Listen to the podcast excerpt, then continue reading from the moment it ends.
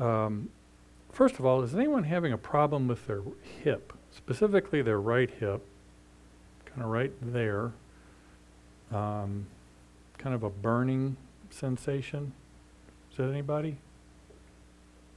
Anybody online? All right. Well, uh, we're going to pray for that in a minute. And then the second thing was I got the word confusion. And I'm actually at a point in my life where I'm not as confused as I once was, so I'm guessing that was for somebody else. So I don't know if um, if you're dealing with any kind of confusion in your life, uh, but we want to pray against that. Uh, and, and, I'm not going to ask anyone to raise their hands, but uh, just tap into this prayer here when we uh, here in just a moment. And the same if you're watching online, and that applies to you. So, Father, I just thank you for these words that uh, that you've given me, and I pray that um, we would be able to come against those things in the lives of whoever uh, they're directed at. That you would immediately, right now, heal any pain in either the right or the left hip of anybody who's uh, in attendance here or who's watching online. We just ask for a total healing. In Jesus' name. And for anybody that is uh, dealing with confusion, whether it's just confused about what to do in general or confused about a decision that is before them,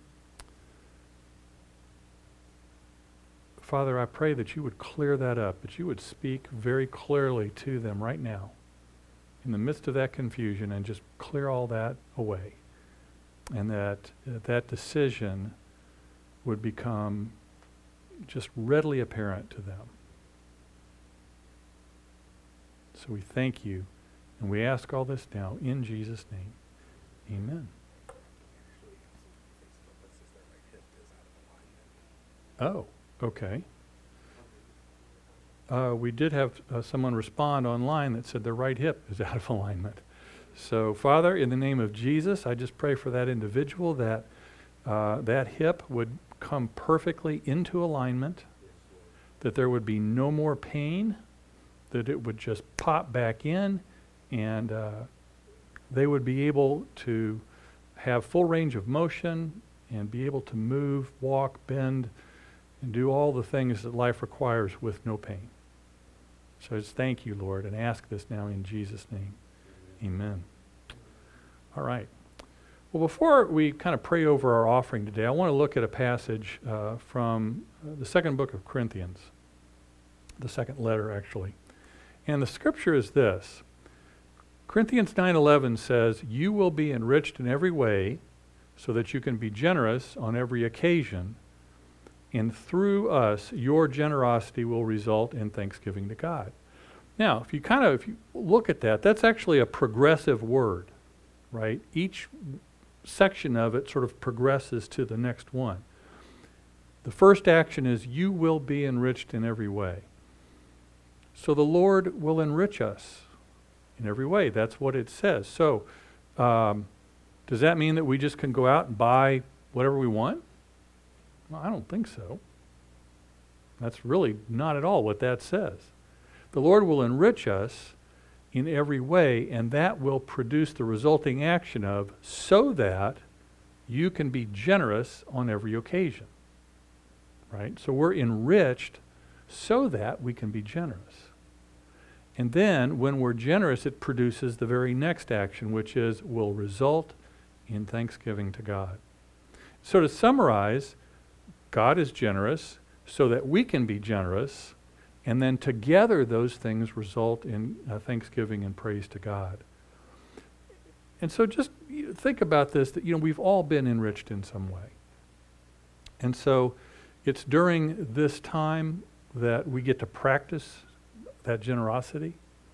And so uh, we just pray that that all ends up resulting in this uh, massive amount of praise and thanksgiving to God. So let's pray. Lord God, we thank you for your faithfulness.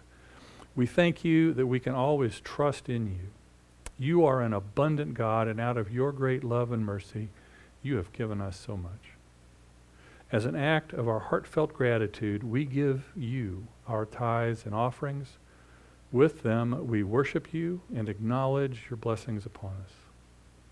Please now take them and use them for your kingdom and your glory. Extend and multiply their reach and influence. May they be a great blessing to many. We ask all this in the mighty and the powerful name of Jesus. Amen.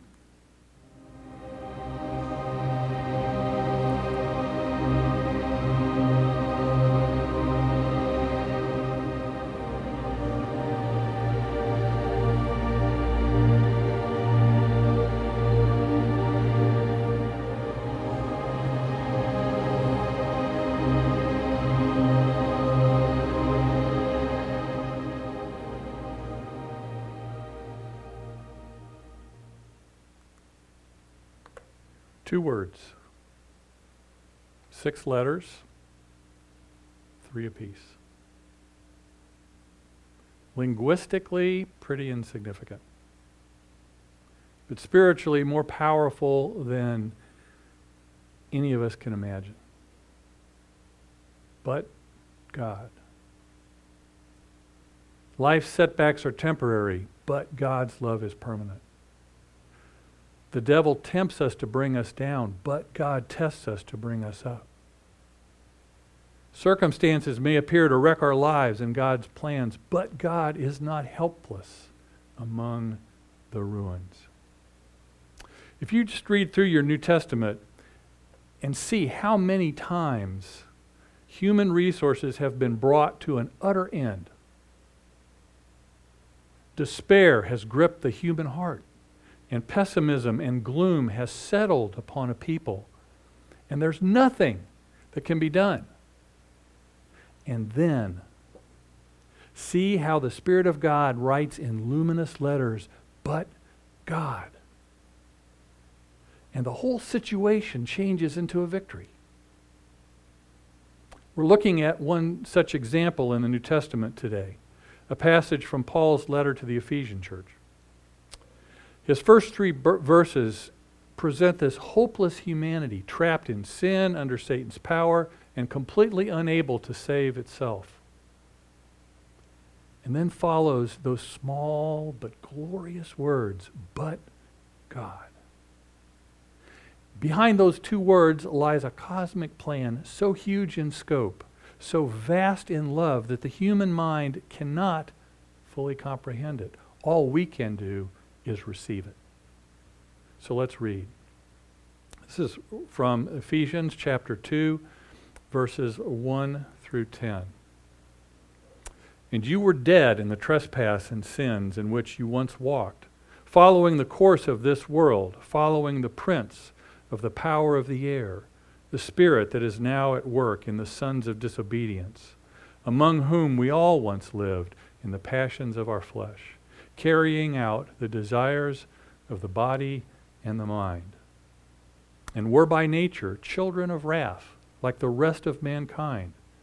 But God, being rich in mercy because of the great love with which He loved us, even when we were dead in our trespasses, made us alive together with Christ. By His grace you have been saved, and raised us up with Him and seated us with him in the heavenly places in Christ Jesus, so that in the coming ages he might show the immeasurable riches of his grace and kindness towards us in Christ Jesus.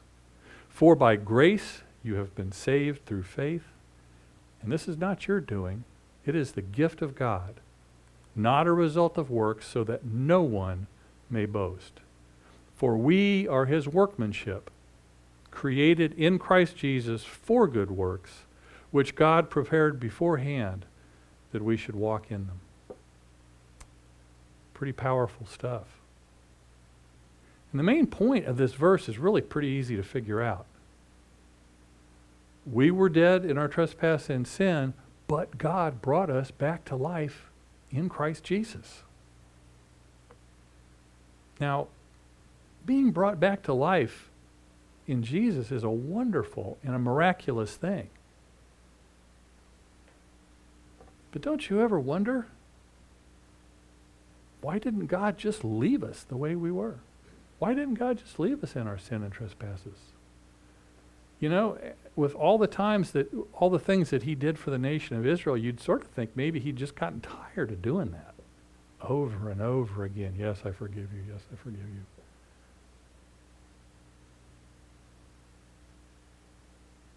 But the answer to that question is what Paul tells us in those last seven verses. God could have left us dead in our trespass and sin, but God is rich in mercy and grace. But God loves us with such a great love. And but God has good works for us to do. That's why he did what he did. So let's look into those each a little bit more. First, this idea of God being rich in mercy and grace. See, not see, God is not simply merciful. You know, whereby in our sort of thinking about it, he shows pity to those that are totally unworthy and undeserving. God is rich in mercy. Now, to be rich in something means to be abundantly supplied or abounding in. I don't know if you caught this in the news, but just last Thursday, there was a news item that said on at the close of the stock market on Thursday, Warren Buffett joined a very, very exclusive club. He became one of a select few of human beings in the world with a net worth of $100 billion.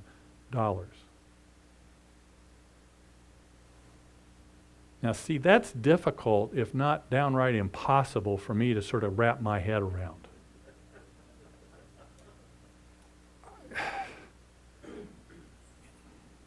You know, I grew up in the in the day when you know, old Jed was a millionaire, and that was a big deal, right?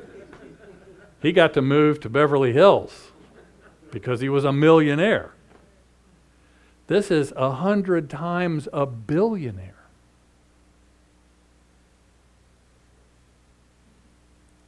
But see, as rich as Warren Buffett is in dollars, it doesn't even compare to the richness of God's mercy. So God doesn't just have enough mercy that He's got to kind of ration it out. You know, just a little bit here. Mercy a little bit over here. He doesn't do it the way I always imagined the guys um, with Jesus Sermon on the Mount when they were handing out the loaves and the fish. You know, when they started out, they're probably not real sure what's going on, so they take a little bit of bread. Okay, you can have a bite. You can have a bite. And then eventually they kind of realize wait a minute, this is not going anywhere, so they start breaking off bigger and bigger pieces. Well, God doesn't doesn't start out that way. He's not worried about it running out. He's rich in it, which means he can lavish it on people.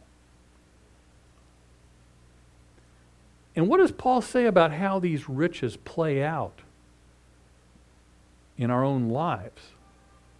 Well, first it says he made us alive with Christ. So our sins have made us spiritually dead. There, that's what has separated us from God.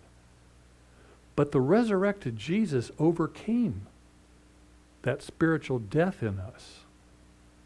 And so God lets us share in Christ's life, and in so doing, caused us to no longer be separated spiritually from Him. Why give us life when we deserve death? Because we earned it? No. As Paul would say, surely not.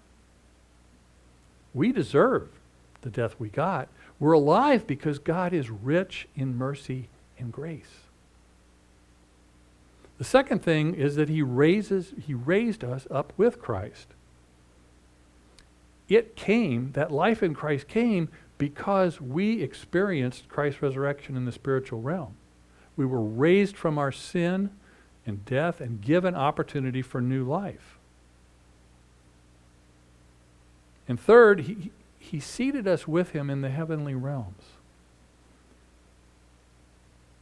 Now, the significance of being seated with Christ is much the same as being seated at a head table at a banquet where there's all kinds of other important people. It's a privilege and an honor to be seated there. And it sort of marks you as one of the important people. And so, thus, God, who is rich in exhibiting this mercy and grace, acts on behalf of sinners and does all of that. But again, why? Just because God has all these riches doesn't necessarily mean he has to share them. I mean, I don't see Warren Buffett handing out million dollars to here, here and there. But why does God do that? Well, and that's the next point because he loves us with such a great love.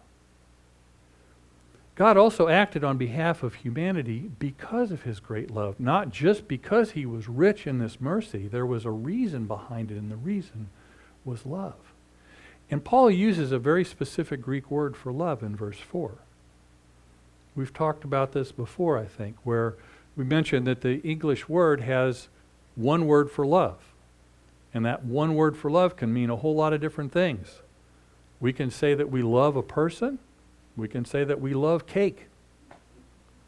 It's the same word, right? You just sort of have to interpret what that looks like based on the context. But the Greeks had all these different words for love. And they all meant different things. And so Paul uses this Greek word agape. And agape is really referencing a divine love. It's a selfless kind of love that it seeks the absolute best in other people. And while God could have simply destroyed all people because of their sin, he chose instead to show mercy. And the reason why is because he loves us. He loves you. Kind of like the thing with the $100 billion. Have you ever really tried to wrap your head around that? That the all knowing, all powerful creator of the universe loves you personally.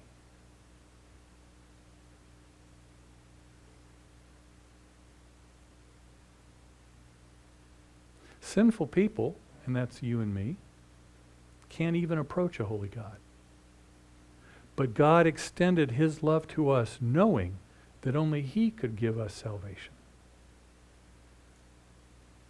And it's that kind of love that is indeed great and truly beyond anything that we can ever comprehend. And then finally, he has something for us to do. That God has good works for us to do.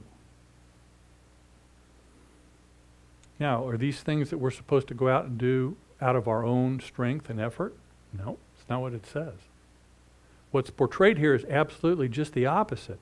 God has prepared for each of us a path of good works that cannot be accomplished by our efforts alone, but only by His e- effectively working in us. Essentially, Paul's telling the Ephesians that God has prepared a path of good works for believers and that they would perform these works in and through them, that God would perform these works in and through them as they lived by faith. Thus, we don't do a work for God. Instead, God performs his work in and through us as his children. And because they're God's good works, because God is at the, at the helm, so to speak, then none of us can boast about it. When we are doing things for the kingdom, we can't turn to someone and say, hey, look what I did. It doesn't work that way. It's look what God did. So not only does he change us into these radically new creatures, he also wants us he also wants to use us as display cases for his artistry. See, according to this verse, we're his workmanship, his masterpieces. That would be a pretty arrogant claim to make about ourselves if God hadn't already said it. That statement also carries some significant implications about how we ought to see ourselves and how we ought to treat one another. I think it's a matter of looking at every situation that you encounter, that you find yourself in, as a potential good work, and then walking in that. Phil Strout, who's uh, the uh, national director of the Vineyard, made a comment once that really sort of stuck with me. He was talk, telling a story about a woman who was in a grocery line. She was like, someone was checking out, and she was standing right behind. And the woman who was checking out ended up not having enough money. I don't remember the details, whether she'd left her wallet or just had gotten more things than she had the cash for, but she just did not have any enough to pay for her groceries. And so the woman takes out her wallet and pays for the rest of it. And he raised the question, he says, now is that woman that paid for the groceries, is she out doing grocery store ministry? Or is she simply present in a moment when God decided to work and she stepped in to do what he had put her there for? That's what we're talking about here. It's about walking in the works that God has already put in place for you to do.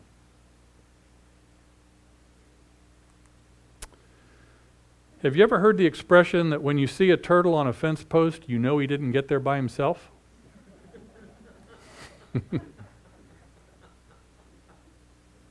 well, in a very real sense, Paul's telling us in this passage that we are turtles sitting atop fence posts. How do we get up there?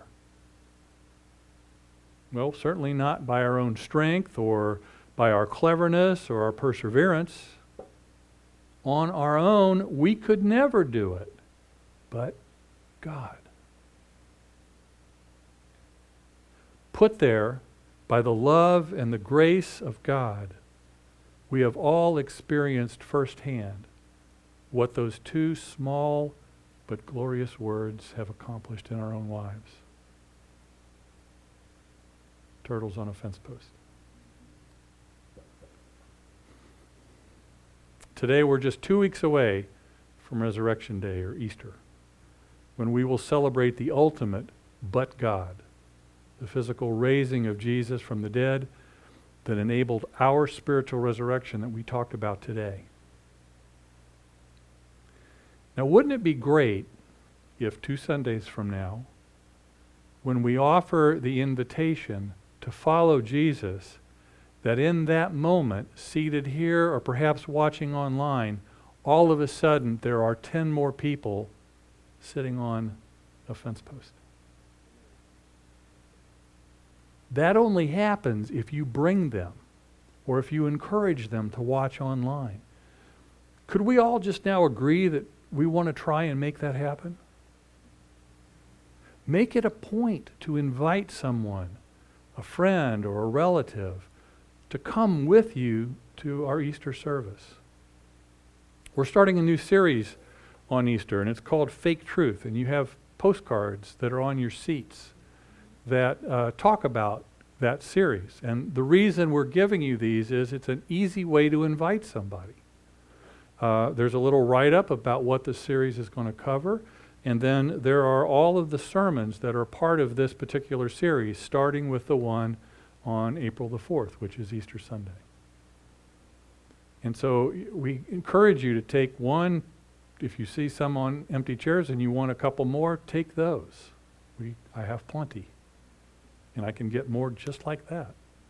So, you know, take these and use these as a means of giving this to someone. So it's something kind of tangible. It's a reminder to them that, oh, yeah, I was going to go to that church on that Sunday. And then invite them. Eh, offer to pick them up.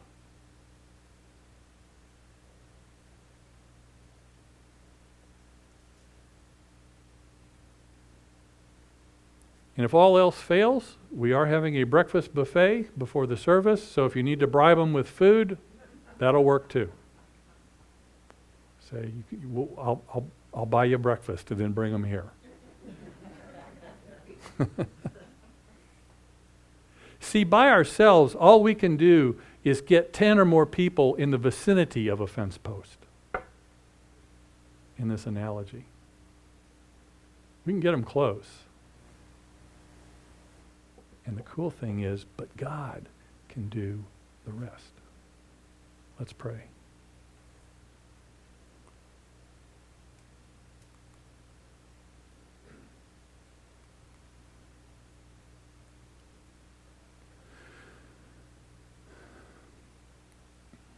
Lord,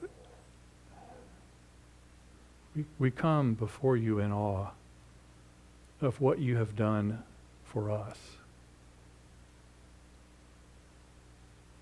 For that position that we find ourselves in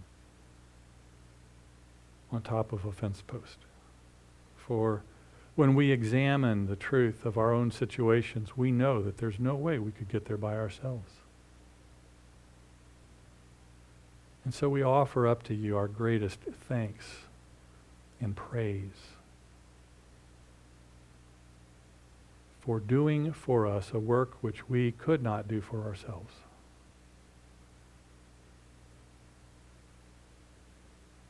And we come now together to celebrate that event, that defining moment in our life of faith when Jesus made this possible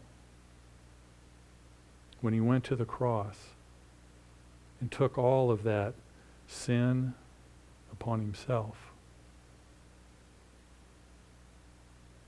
and caused that curtain to tear. And the separation between God and man was no more.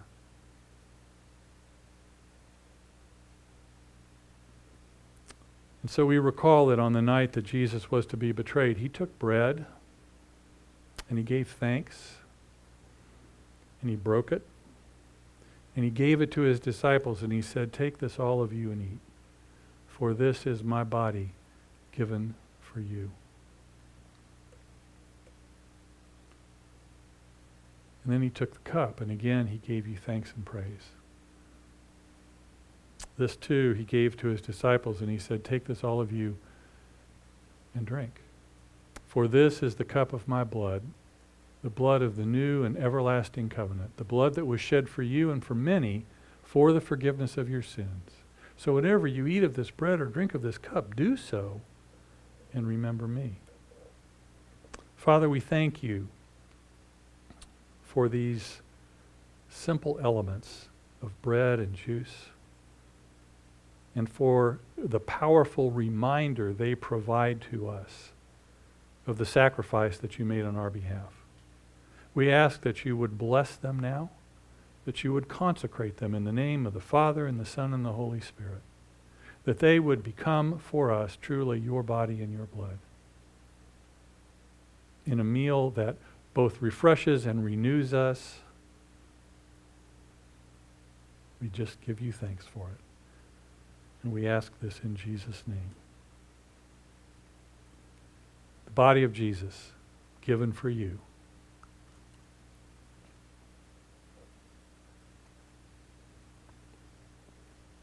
and the blood of Jesus shed for you.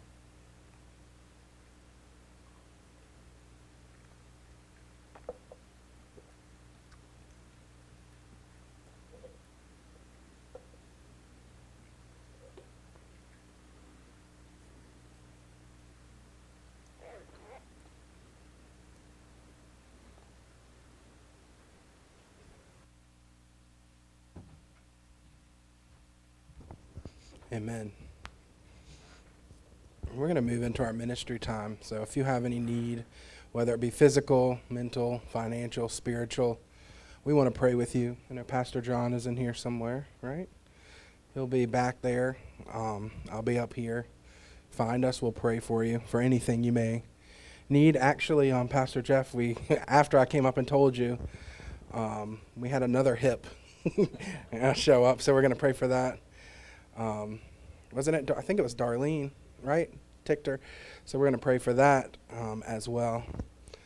Um, but would you just bow your head? Let's just listen to the Lord for a moment.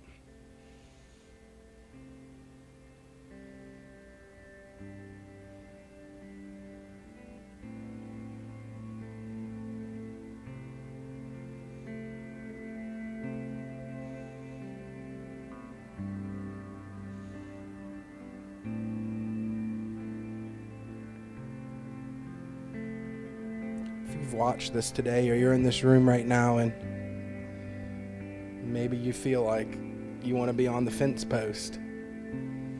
God is more than happy to set you on that. We're the only church that wants you to be on the fence.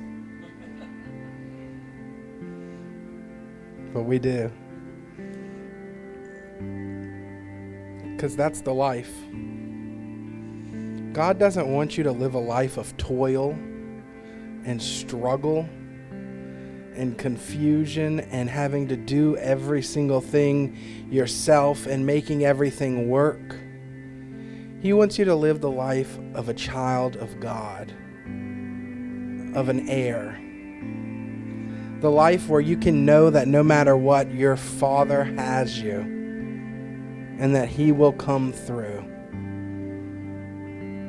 And you might feel like you don't deserve that and you haven't earned that and there's too much messed up stuff in your life. But that's simply not the case. So this morning, if you want to be a child of God and you said, I've struggled through my life, I can't climb the fence, I can't get on the post. What are you waiting for? All you have to do is say, Jesus, I'm a sinner. I accept you as my Savior. and He'll come into your life and He'll clean you up. Father, we lift up Darlene's hip, Lord. Touch and heal that right now in Jesus' name. Lord, we love her and you love her. And Lord, we know that there's always compassion when there's healing. So, Lord, we know that you're going to do that. So, right now, in Jesus' name, we command that hip to be totally healed. Father, for the confusion Pastor Jeff prayed for for someone, we just command that confusion be lifted. That if a decision needs to be made, that it would be made in Jesus' name. Father, for anyone here that needs prayer, Lord, I pray that you'd give them the boldness to ask for it. Father, bless your people today. Thank you for the spirit that was in our service today. Father, we're believing you that our best days as a church are ahead of us, that a great harvest is coming, and that we are going to see signs and wonders and your spirit move like we can't believe. And we love you and we honor you. And we praise you because you're the King of Kings and the Lord of Lords. Thank you, Jesus. And all God's people said, Amen. Amen. God bless you. Have a great week.